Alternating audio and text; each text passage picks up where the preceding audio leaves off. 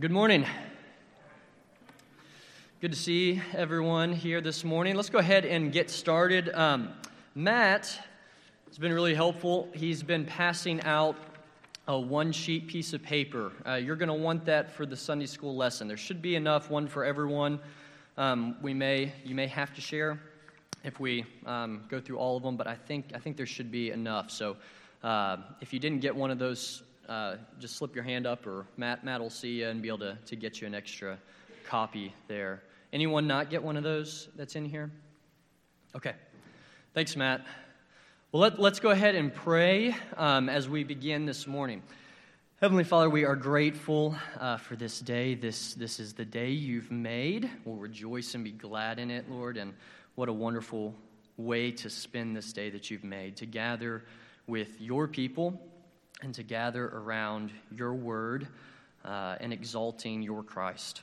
Lord, we, we pray that you would bless this time, Lord. I pray that you would give us um, just a spirit of unity, Lord, not just in this time right now, but in our church. Lord, may we be um, marked by our love for one another.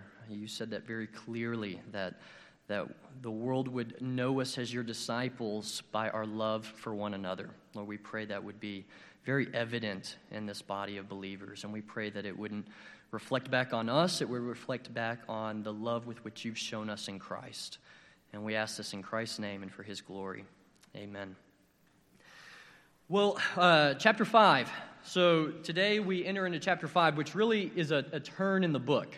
Um, so at this point, we've been looking at conscience, but we've been looking at it from a more individual uh, perspective. So, really looking at your particular conscience. So, why uh, you believe, and, and even going back to the definition he had earlier in the book, like the conscience is your beliefs about what is right and wrong, right? So it's a very personal thing, and that's kind of what we've been looking at at this point. Up to this point, it's been your personal conscience, right? Um, and, and yet, once we get to chapter 5, it takes a little bit of a turn to now how do you relate to others? So if you think it's complex to think about your own conscience, to think about how you've come to conclusions on right and wrong, and just think about the journey. We, we talked about this last week.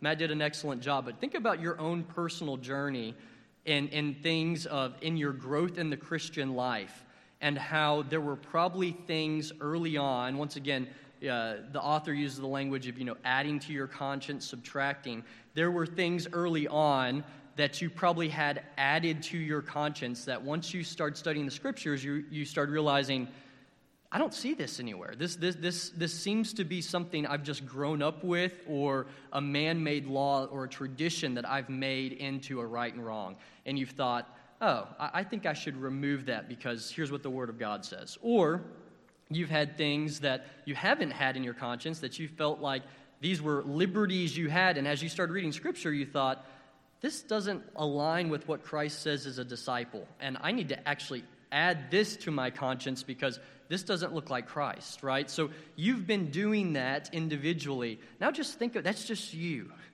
Now think about everyone else who's doing that same thing simultaneously. And then think about all of us being put together in a room with all of our different backgrounds and all the different ways we've been raised and grown up and, and things that we've learned. And now, how do you relate to one another? It's, it's not an insignificant question. It's a, it's a very important question.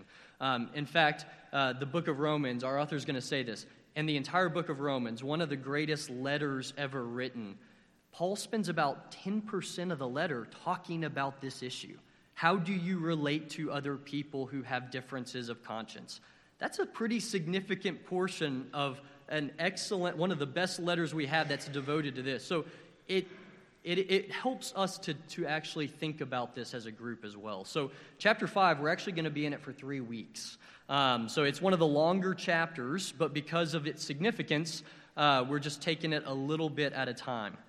Ah, but as we, before we get there, if you, if you read the, the chapter, uh, the, page 85, he uses the language of theological triage. And actually, uh, they borrowed that language from the article that I passed out. So if you, if you came in late, Matt's got this article. uh, we're going to read this article. And I normally don't do this, it's just a front and back. I normally don't do this. I don't like to just read to you, but it wasn't part of the book, and it is going to help us with our conversation. So before I read it, I am going to let you know I don't agree with 100% that's in this, okay? I'm just to go ahead and put that out there so that once you get to things in there, don't get hung up on it. Let's just read through the whole thing, and then I want you to be prepared because I'm to ask you two questions at the end of it, and they're to be asked in this particular order. One, what do you agree with? So it's easy sometimes to read something and be like, I don't like that he said that. I don't like that he said that. And then you're stuck because all you've thought about is, I don't like what he, the conclusion he came to. Um, hold off on that. I want to ask, what do you agree with in this letter? And then we can talk about, hey, what did you disagree with? What did you disagree with with what was said here? So, I'm going to begin reading. Like I said, I normally wouldn't do this all, but we're going to get through this fast. And because I've got the microphone, I'm just going to read the whole thing. But follow along. Uh, this is a call for theological triage and Christian maturity. In every generation, the church is commanded to contend for the faith once for all delivered to the saints. That's from Jude. That is not an easy task, and it is complicated by the multiple attacks upon Christian truth that mark our contemporary age. Assaults upon the Christian faith are no longer directed only at isolated doctrines. The entire structure of Christian truth is now under attack by those who would subvert Christianity's theological integrity. Today's Christian faces the daunting task of strategizing which Christian doctrines and theological issues are to be given highest priority in terms of our contemporary context.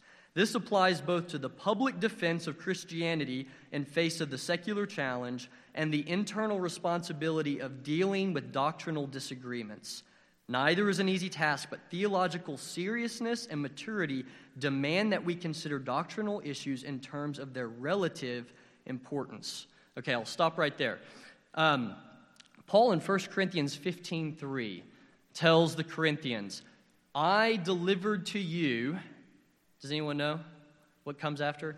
As of first importance. Okay? I delivered to you as of first importance. What I don't think Paul's saying is everything else in Corinthians, all these things that are the Word of God. Paul wasn't just speaking on his own. This is the Word of God. They're all important. Everything he's written is important. But he's actually making a distinction that there are things of more importance than others. And when Paul goes on, what is of most importance to Paul? The gospel. When he goes on, he says, I delivered you as of first importance. What follows is the gospel, pure and simple. It's that Christ died according to the, and it's all according to the scriptures, that he was raised according to the scriptures, that he was seen by many according to the scriptures. So Paul's saying that there are things of first importance. Not that things aren't important in the Bible, but there are things of first importance. So we'll continue on. Um, God's truth, this is still second paragraph here, God's truth is to be defended at every point and in every detail, but responsible Christians must determine which issues deserve first rank of attention in a time of theological crisis. A trip to the local hospital emergency room some years ago alerted me to an intellectual tool that is most helpful in fulfilling our theological responsibility. In recent years, emergency medical personnel have practiced a discipline known as triage a process that allows trained personnel to make a quick evaluation of relative medical urgency. Given the chaos of an emergency room reception area, someone must be armed with the medical expertise to make an immediate determination of medical priority. Which patients should be rushed into surgery? Which patients can wait for a less urgent examination? Medical personnel cannot flinch from asking these questions and from taking responsibility to give the patients with the most critical needs top priority in terms of treatment. The word triage comes from the French word trier, which means to sort. Thus, the triage officer in the medical context is the frontline agent for deciding which patients need the most urgent treatment. Without such a process, the scraped knee would receive the same urgency of consideration as a gunshot wound to the chest. The same discipline that brings order to the hectic arena of the emergency room can also offer great assistance to Christians defending truth in the present age. So, this makes sense in the medical field. If you've been in the emergency room and you've got the flu, Praise God that you go further down the line when someone comes in with chest pains, jaw pain, and pain shooting down their arms, right? That person should probably be looked at quicker. So, this is triaging what needs the most help. So, he's saying this needs to be our way of looking at theological controversies as well. So, he goes on. He says the discipline of theological triage would require Christians to determine a scale of theological urgency that would correspond to the medical world's framework for medical priority. With this in mind, I would suggest three different levels of theological urgency, each corresponding to a set of issues and theological priorities found in current doctrinal debates. First level theological issues would include those doctrines most central and essential to the Christian faith. Included among these most crucial doctrines would be doctrines such as the Trinity, the full deity and humanity of Jesus Christ, justification by faith, and the authority of Scripture. The first tier, think first tier has in, if you're not in agreement on first tier, I question whether you're a Christian.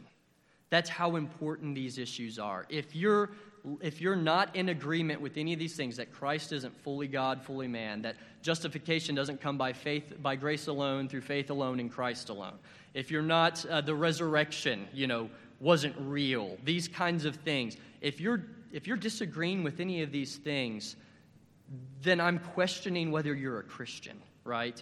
First level tiers, utmost importance. These are, these are gospel issues. Um, in the earliest centuries of the Christian movement, heretics directed their most dangerous attacks upon the church's understanding of who Jesus is and in what sense he's the very Son of God. Satan was attacking these very things because they're foundational to the gospel, right? This is where the attacks were coming in the early church. Other crucial debates concern the question of how the Son is related to the Father and the Holy Spirit. The earliest creeds and councils of the church were, in essence, emergency measures taken to protect the central core of Christian doctrine. At historic turning points such as the councils of Nicaea, Constantinople, and Chalcedon, orthodoxy was vindicated and heresy was condemned. And these councils dealt with doctrines of unquestionable first order importance. Christianity stands or falls on the affirmation that Jesus Christ is fully man and fully God. Absolutely essential. The church quickly moved to affirm that the full deity and full humanity of Jesus Christ are absolutely necessary to the Christian faith. Any denial of what has become known as Nicene Chalcedonian Christology is by definition condemned as a heresy. The essential truths of the incarnation include the death, burial, and bodily resur- resurrection of the Lord Jesus Christ. The things Paul says is of utmost importance in 1 Corinthians 15. Those who deny these revealed truths are by definition not Christians. First order issues Christian or not Christian. These are important. The same is true with the doctrine of the Trinity. The early church clarified and codified its understanding, second page, of the one true and living God by affirming the full deity of the Father, the Son, and the Holy Spirit, while insisting that the Bible reveals one God in three persons. In addition to the Christological and Trinitarian doctrines, the doctrine of justification by faith must also be included among these first order truths. Without this doctrine, we are left with the denial of the gospel itself and salvation is transformed into some structure of human righteousness. If you're not justified by grace through faith in Christ alone, then your justification comes through works. And that is absolutely not the gospel. Galatians is all about that, adding anything on to what Christ has done, right? Without this doctrine, we're left with the denial of the gospel itself. I read that the truthfulness and authority of the Holy Scriptures must also rank as a first order doctrine. For without an affirmation of the Bible as the very Word of God, we're left without any adequate authority for distinguishing truth from error. Inerrancy, sufficiency, authority of God's Word. Those are first order issues as well, okay? These first order doctrines represent the most fundamental truths of the Christian faith, and a denial of these doctrines represents nothing less than an eventual denial of Christianity itself. Okay, I'm going to just pause right here. I told you what I'd ask you at the end. First order issues. What else? He, I don't think he covers all of them, but think about think about first order issues. So, things that if someone denies, we're questioning whether they're a Christian. We need to be really clear about what, what those issues are. Those are the issues worth fighting over, right? So, those are the issues worth, if someone comes and teaches something different, we're going after him and calling him a false teacher because that teaching leads people to hell, okay? So, first order issues are worth a fight and worth a strong fight. Any other things come to your mind as we were reading through those? He talks about justification by faith, inerrancy of Scripture, Jesus, fully God, fully man, the Trinity.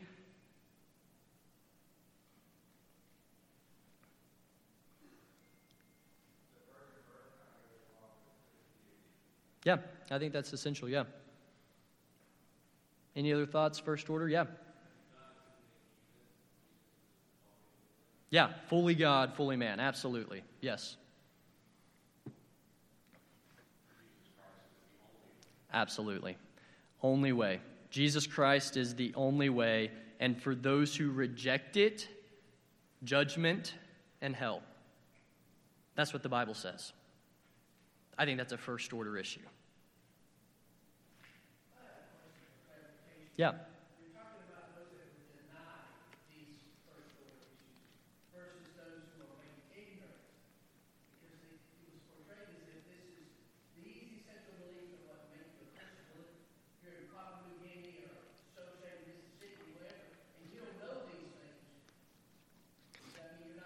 It's a good point. So, so just, yeah, I think that's a good example. So let's think thief on the cross, okay? Thief on the cross, what, what, what do we know of what he says? Just from his mouth. I mean, it's hard to read so much into what he knew, but from his mouth, think back to what that conversation went like. What did he know of Christ? He knew Christ had a kingdom. He knew Christ wasn't deserving of what he was getting. Did you, you, you catch that when he says, We're here justly because of what we've done? This man's done nothing wrong. So he knows some personal sin. He knows he's done something worthy of death. He knows this man's done nothing worthy of death. He knows he's got a kingdom and he's going into that kingdom. But if we sat him down and asked him about, you know, all the theological distinctions of what we're talking about here, he may not have known all those things. So it may not have been outright denial, it could have been ignorance. So I do think you have to be careful with, with what is necessary. It's to call on the name of the Lord Jesus Christ for salvation, right? I think there are people who call on the name of Christ and they may not know all these things, and yet they know they're desperate, needy, and Christ can save them, and that's enough. I think that's enough, right? So that is a good clarification.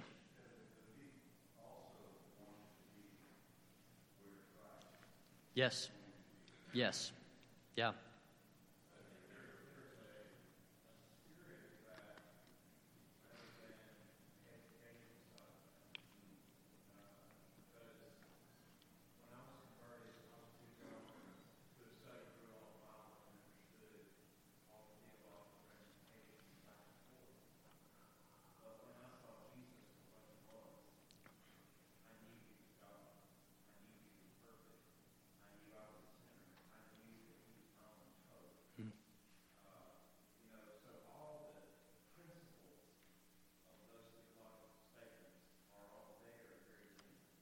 Yeah.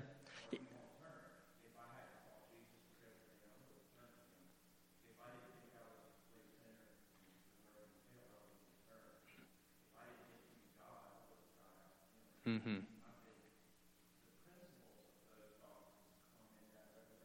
Mm-hmm. Yeah, the, the gospel is simple enough that a little child can believe it.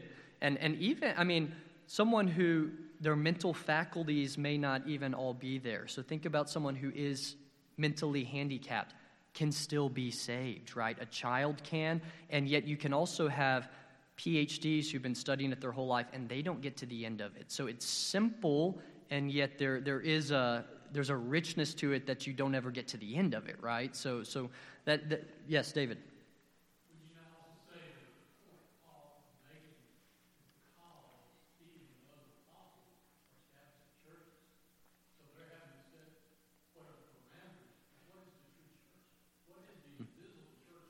Mm-hmm. Mm-hmm. Mm-hmm. Mm-hmm. Mm-hmm.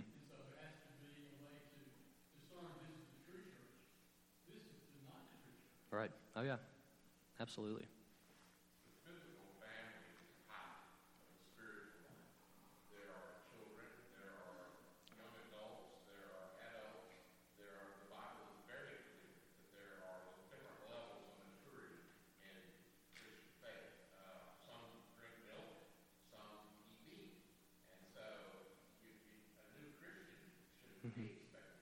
Mm-hmm. Mm-hmm. Mm.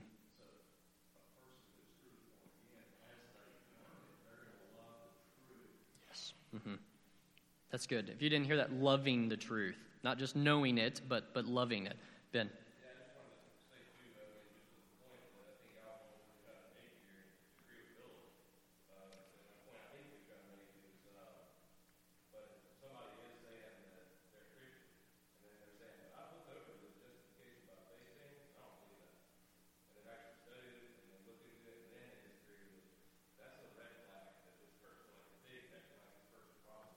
Absolutely. Yeah. Yes, he's definitely talking about people who are aware of these things and are denying them, right? Right.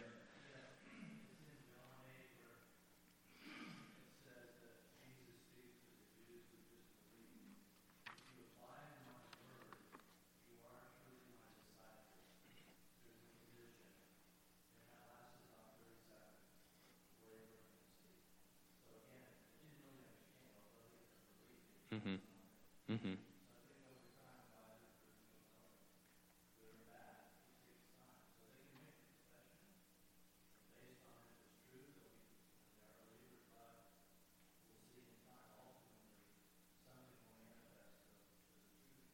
Mm-hmm. And these, these first order, I mean, when you, when you start reading Paul and the letters, so these are the first order issues where when someone comes in and starts saying something else, he's not he's not you know withholding punches because these are first order issues and so people are leading others astray from the christian faith through these things. So he's going to talk in romans 14 15 about covering over in love when there's disagreements. We're not talking about first order issue disagreements. Look at the rest of paul's letters and you're going to see paul will fight tooth and nail when, when the person of Christ is questioned, when people add to salvation, add something on top of Christ, because then the gospel's distorted and diminished, right?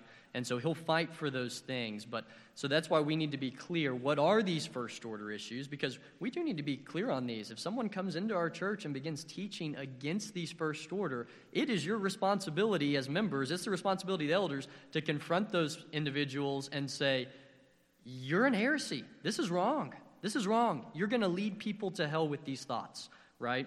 Um, and we need to be, we can do that lovingly, right? But if they're hostile and continue on, then, then you have to be forceful with these things. But that's first order, okay? We're going to drop down. Let's keep going. Uh, this is left column on the back page. He says, The set of second order doctrines is distinguished from the first order. I'm just going to read all through this and then we're going to talk by the fact that believing Christians may disagree on the second order issues, though this disagreement will create significant boundaries between believers. When Christians organize themselves into congregations and denominational forms, these boundaries become evident. Why are there so many churches? Why are there so many denominations? I mean, I'm not going to get into that question fully because we could be here for a little while, but at some point there are.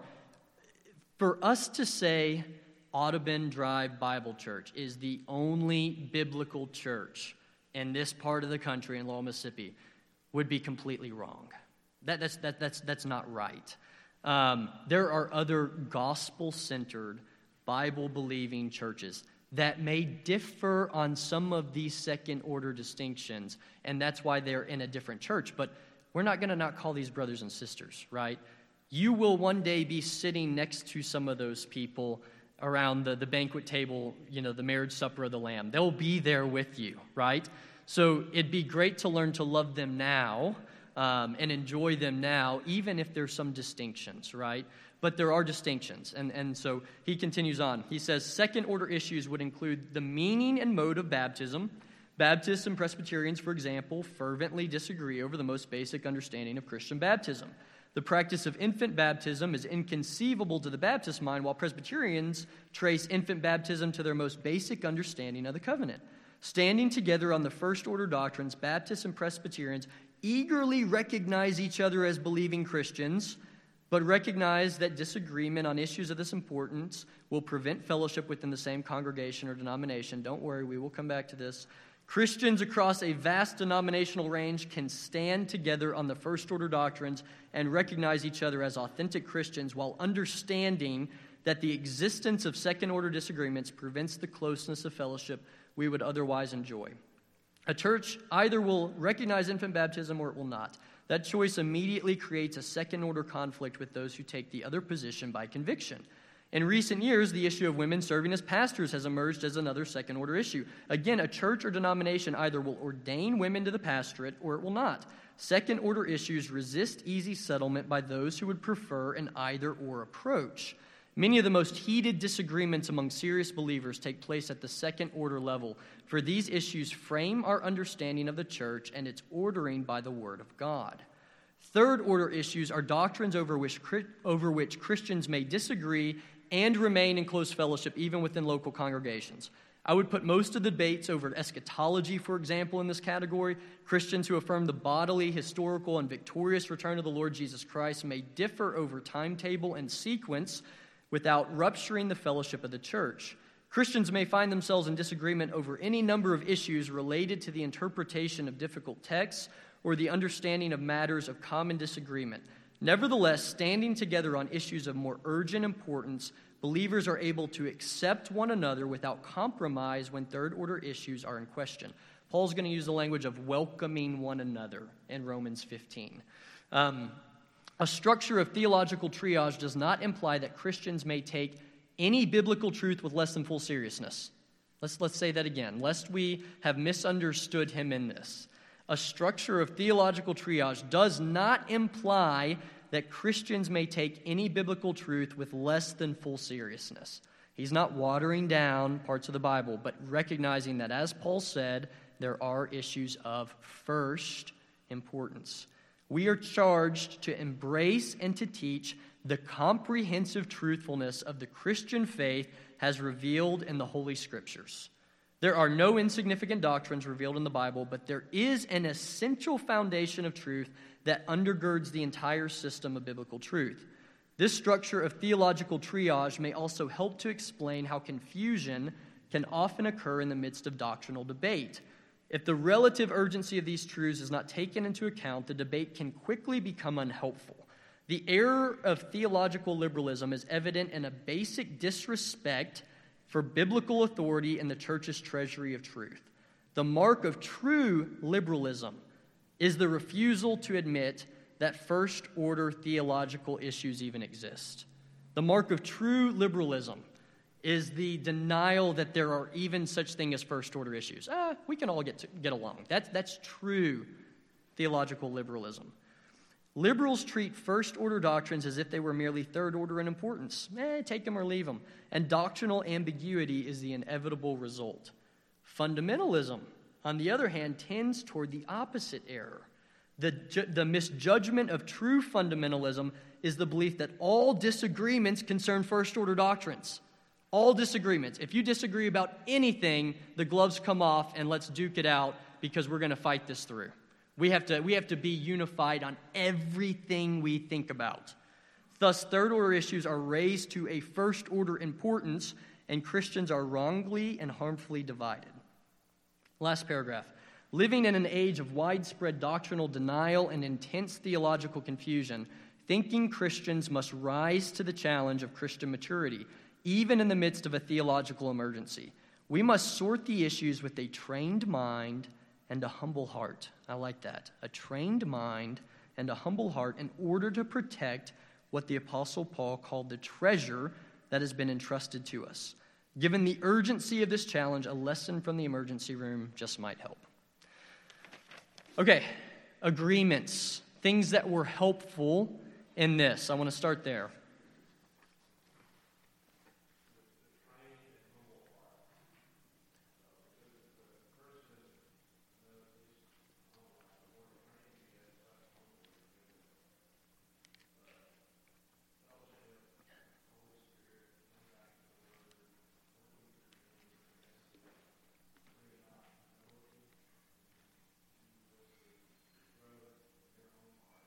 Mm-hmm.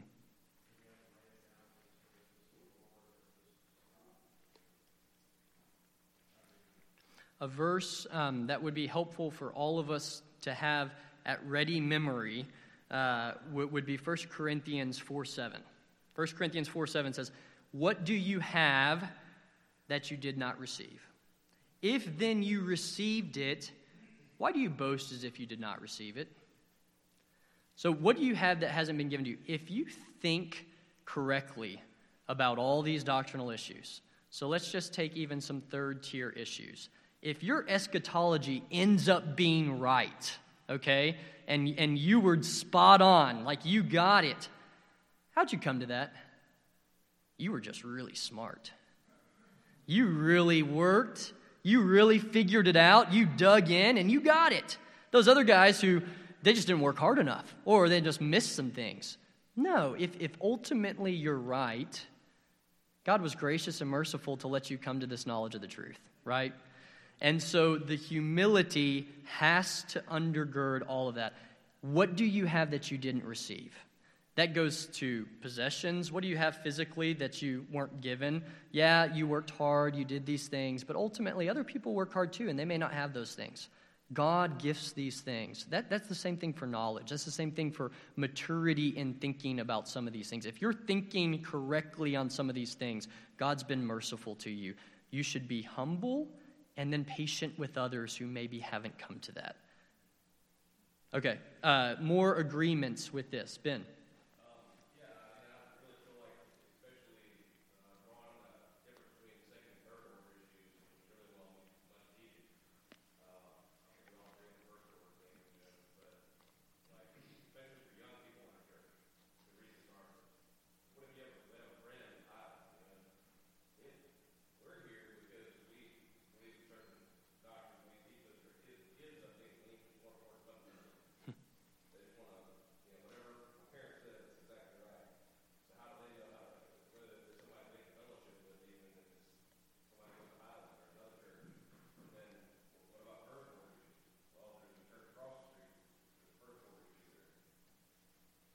They're going to see this modeled from their parents, too. So, how you speak of other Christians, even Christians you disagree with, but if you're disagreeing with them on second, third, how you speak about them, whether it's with respect and love or they're just, they're missing it. Kids pick up on this. They're going to pick up not just on what you're saying, but the tone in which you're saying. So, if you're talking about those other people that just don't have it right, but when we look at the gospel, we're like, okay, we agree on all these first order. We just don't agree on this. You know, kids are going to pick up on this. So I think that's a, a helpful thing. Other, Jamie.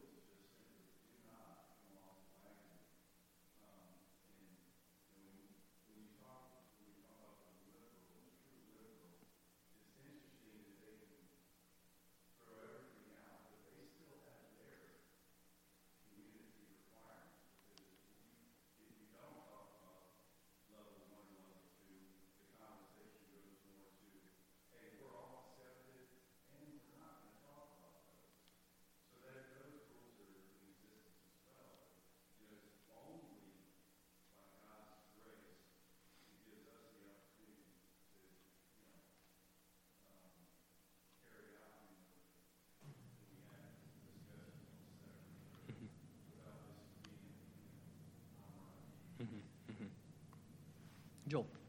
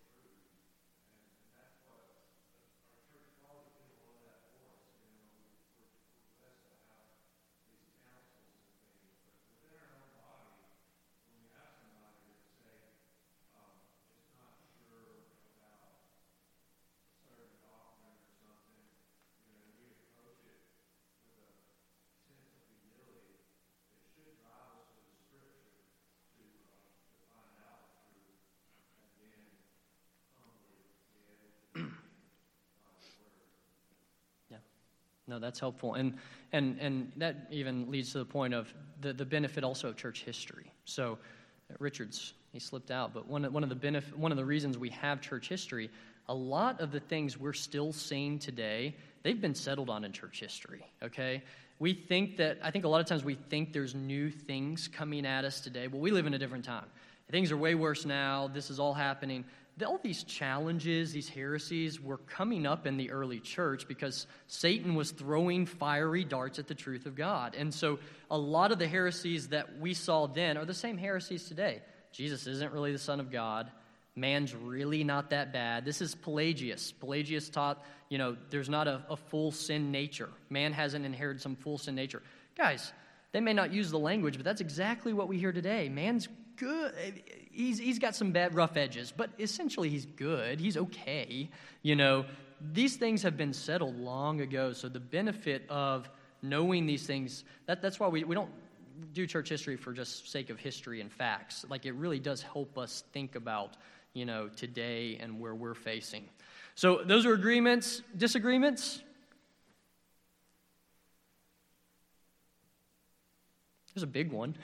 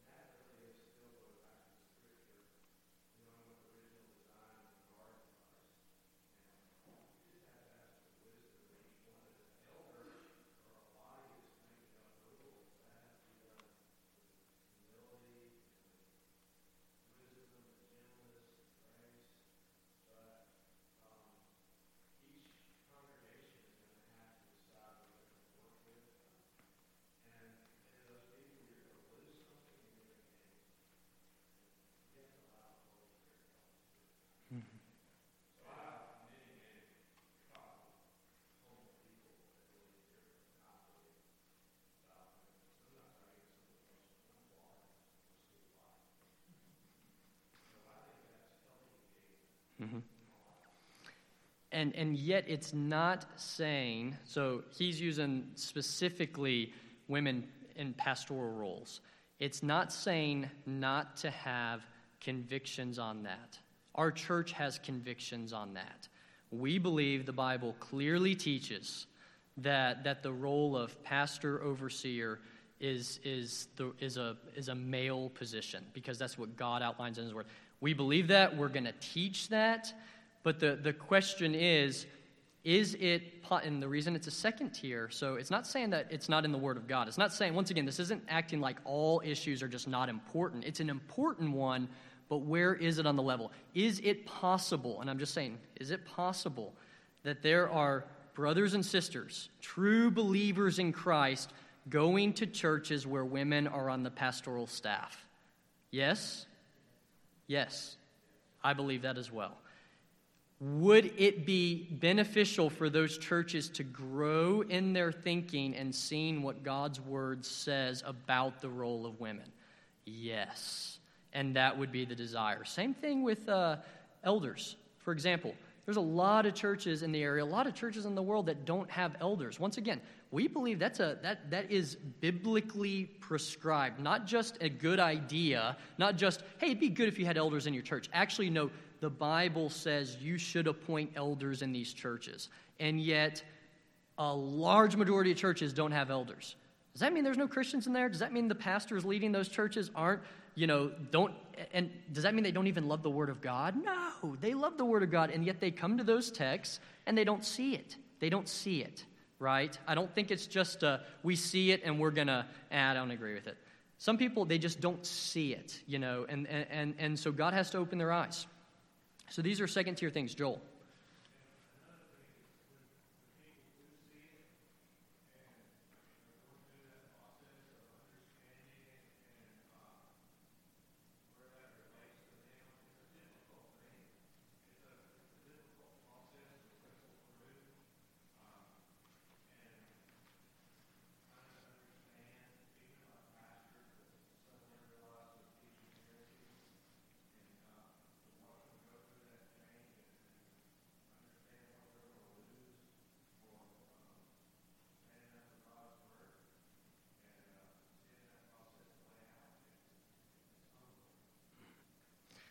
Once again, this is not leaving people there.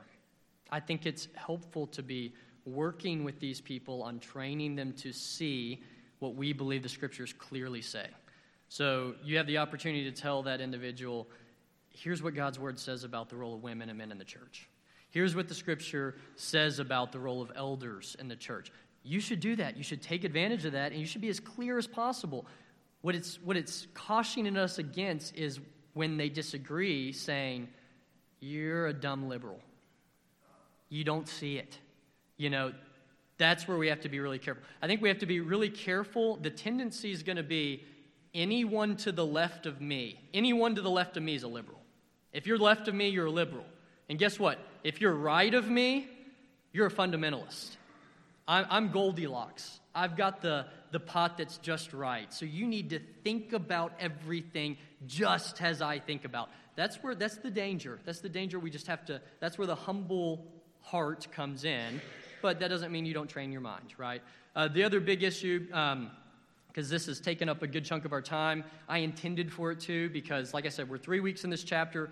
Uh, and next week, I didn't want to steal Richard's thunder anyway because it goes verse by verse through Romans 14 and 15. So you're going to look at all these verses uh, as, we, as we go on. But um, the baptism issue. So he says it's a second tier. He made a very strong comment on the back um, where he said Baptists and Presbyterians eagerly recognize each other as believing Christians, but recognize that disagreements on issues of this importance will prevent fellowship within the same congregation or denomination. Obviously, we do not believe that here. Um, we have brothers and sisters who have disagreements on that very issue, and I think we have beautiful community here. So that is, he puts it in a, in a stronger language. Um, uh, he's also the president of a Baptist seminary, so that, that's going to be a strong point for him. Um, but so once again, those they're challenging and how much you're going to give to them. But that goes back to be very clear on the first order issues, and then from everything else, at least be clear to realize there are true brothers and sisters who just believe differently. Okay. Any questions, thoughts, Cal?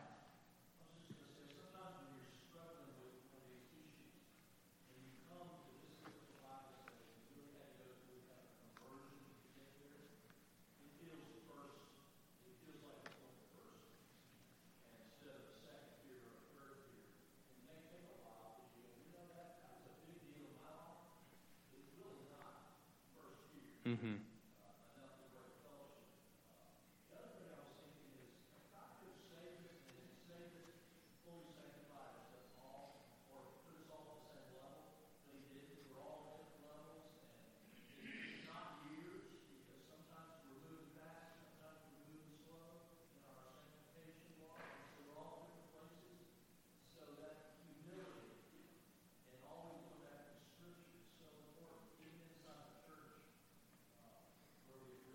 Mm-hmm. That's super helpful.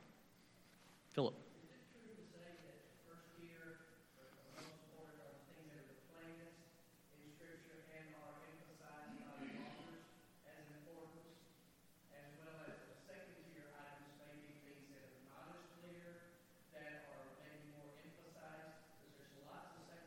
Mm-hmm.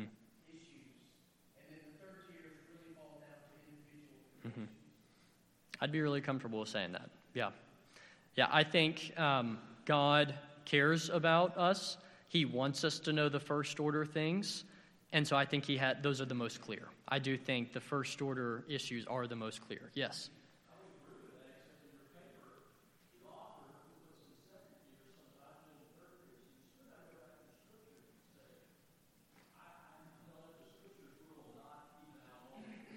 I agree, but Philip did say that. So Philip said first here are the plainest, and then you said second tier are clearer than third, but maybe not quite as clear. And third really are, you know, yeah, eschatology. Uh, but once again, I'm not about the labels. I don't think Al Mohler's got the, you know, he's labeled all of them perfectly. Where would you put spiritual gifts on this? You know, uh, we have a, a position the church has taken here on whether we think the miraculous gifts are for today or not. That's, once again, an issue that true Christians have disagreements over. And yet, where would we put that second or third tier? You know, you could make our, yeah, Mark.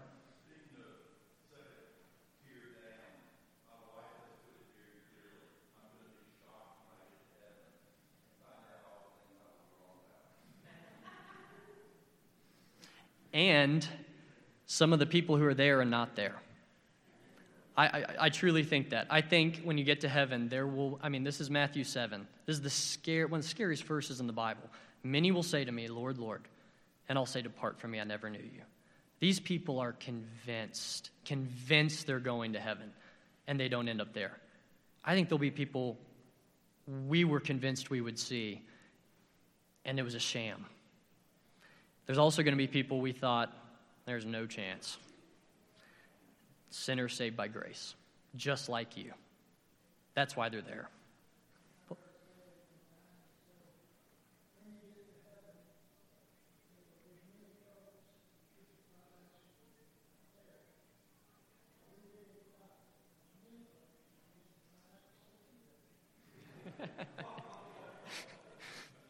we might just end on that, Paul.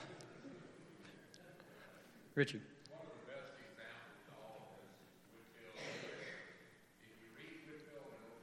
they both agreed they would sit at the feet Christ mm-hmm. and receive the truth.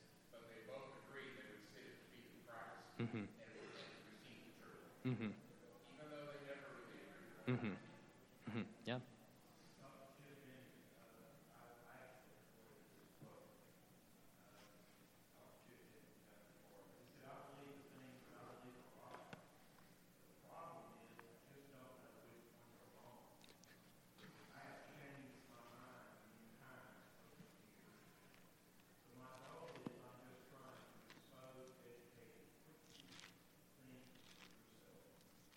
That's good.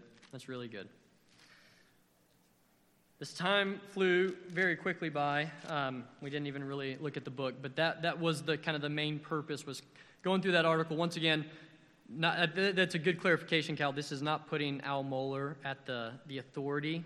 You know, um, I disagree with where he lands on, on some of those things, but what was helpful about that was knowing there are separate tiers and to just know the reason you guys are all at Audubon, my guess would be you do mostly agree with the convictions on, on, on where uh, the leadership has, has decided to stand on what they believe about the Bible and what they believe the Bible teaches, both about church structure, church authority. At some level, you've agreed on that. But the, the caution is then to say, we're the only ones who have it right. That's the caution, is to say, okay, first tier is first tier, but second and third tier, love is the guiding principle. And he talks about that. Love, not law, becomes how you relate to people on second, third tier issues. He actually makes a good point that nowhere does Paul say in Romans 14 through 15, nowhere does he say the weak, and he actually says they are weak in conscience. He, he would side with the strong in terms of what he believes, but he would nowhere say they have to change their opinion. They have to, fo- he forced them to change their opinion. What he does say is, strong, you've got to change your stance toward them.